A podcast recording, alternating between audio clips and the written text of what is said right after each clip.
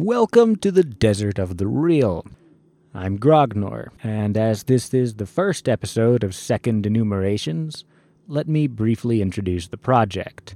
I've wanted to do a podcast for a long time. I can make myself sit down and record. I can make myself edit audio. What I can't do is make myself write. I found that very difficult, so an alternative idea for a podcast would be just having conversations with friends. But I don't seem to have conversational chemistry with anyone yet. So, for now, I'm just going to read other people's essays that I've liked. That's it.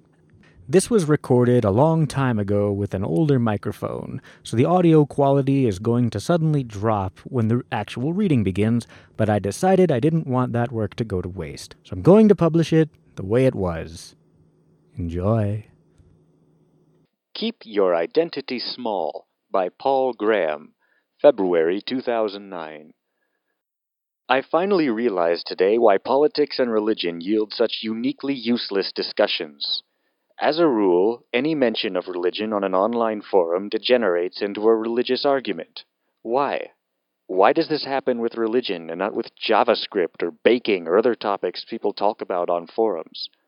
What's different about religion is that people don't feel they need to have any particular expertise to have opinions about it. All they need is strongly held beliefs, and anyone can have those.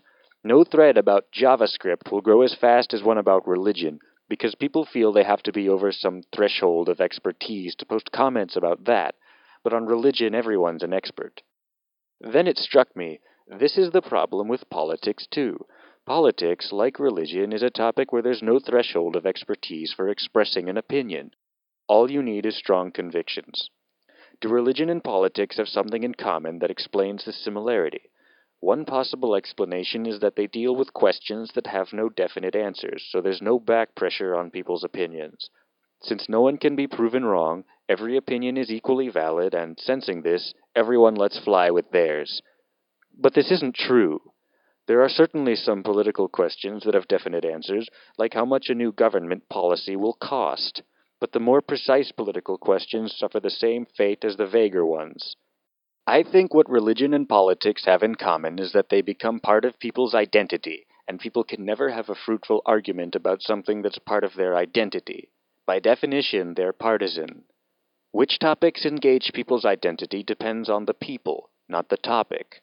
For example, a discussion about a battle that included citizens of one or more of the countries involved would probably degenerate into a political argument, but a discussion today about a battle that took place in the Bronze Age probably wouldn't.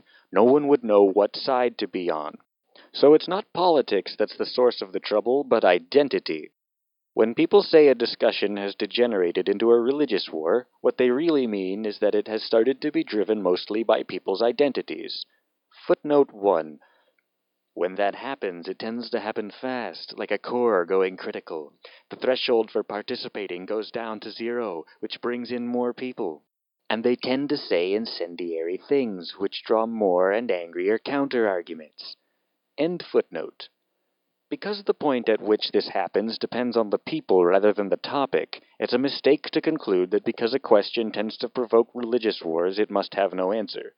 For example, the question of the relative merits of programming languages often degenerates into a religious war because so many programmers identify as X programmers or Y programmers. This sometimes leads people to conclude the question must be unanswerable, that all languages are equally good. Obviously, that's false. Anything else people make can be well or badly designed. Why should this be uniquely impossible for programming languages?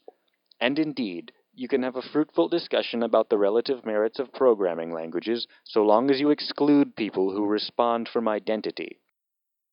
More generally, you can have a fruitful discussion about a topic only if it doesn't engage the identities of any of the participants. What makes politics and religion such minefields is that they engage so many people's identities. But you could, in principle, have a useful discussion about them with some people. And there are other topics that might seem harmless, like the relative merits of Ford and Chevy pickup trucks, that you couldn't safely talk about with others. The most intriguing thing about this theory, if it's right, is that it explains not merely which kinds of discussions to avoid, but how to have better ideas. If people can't think clearly about anything that has become part of their identity, then all other things being equal, the best plan is to let as few things into your identity as possible. Footnote 2. There may be some things it's a net win to include in your identity.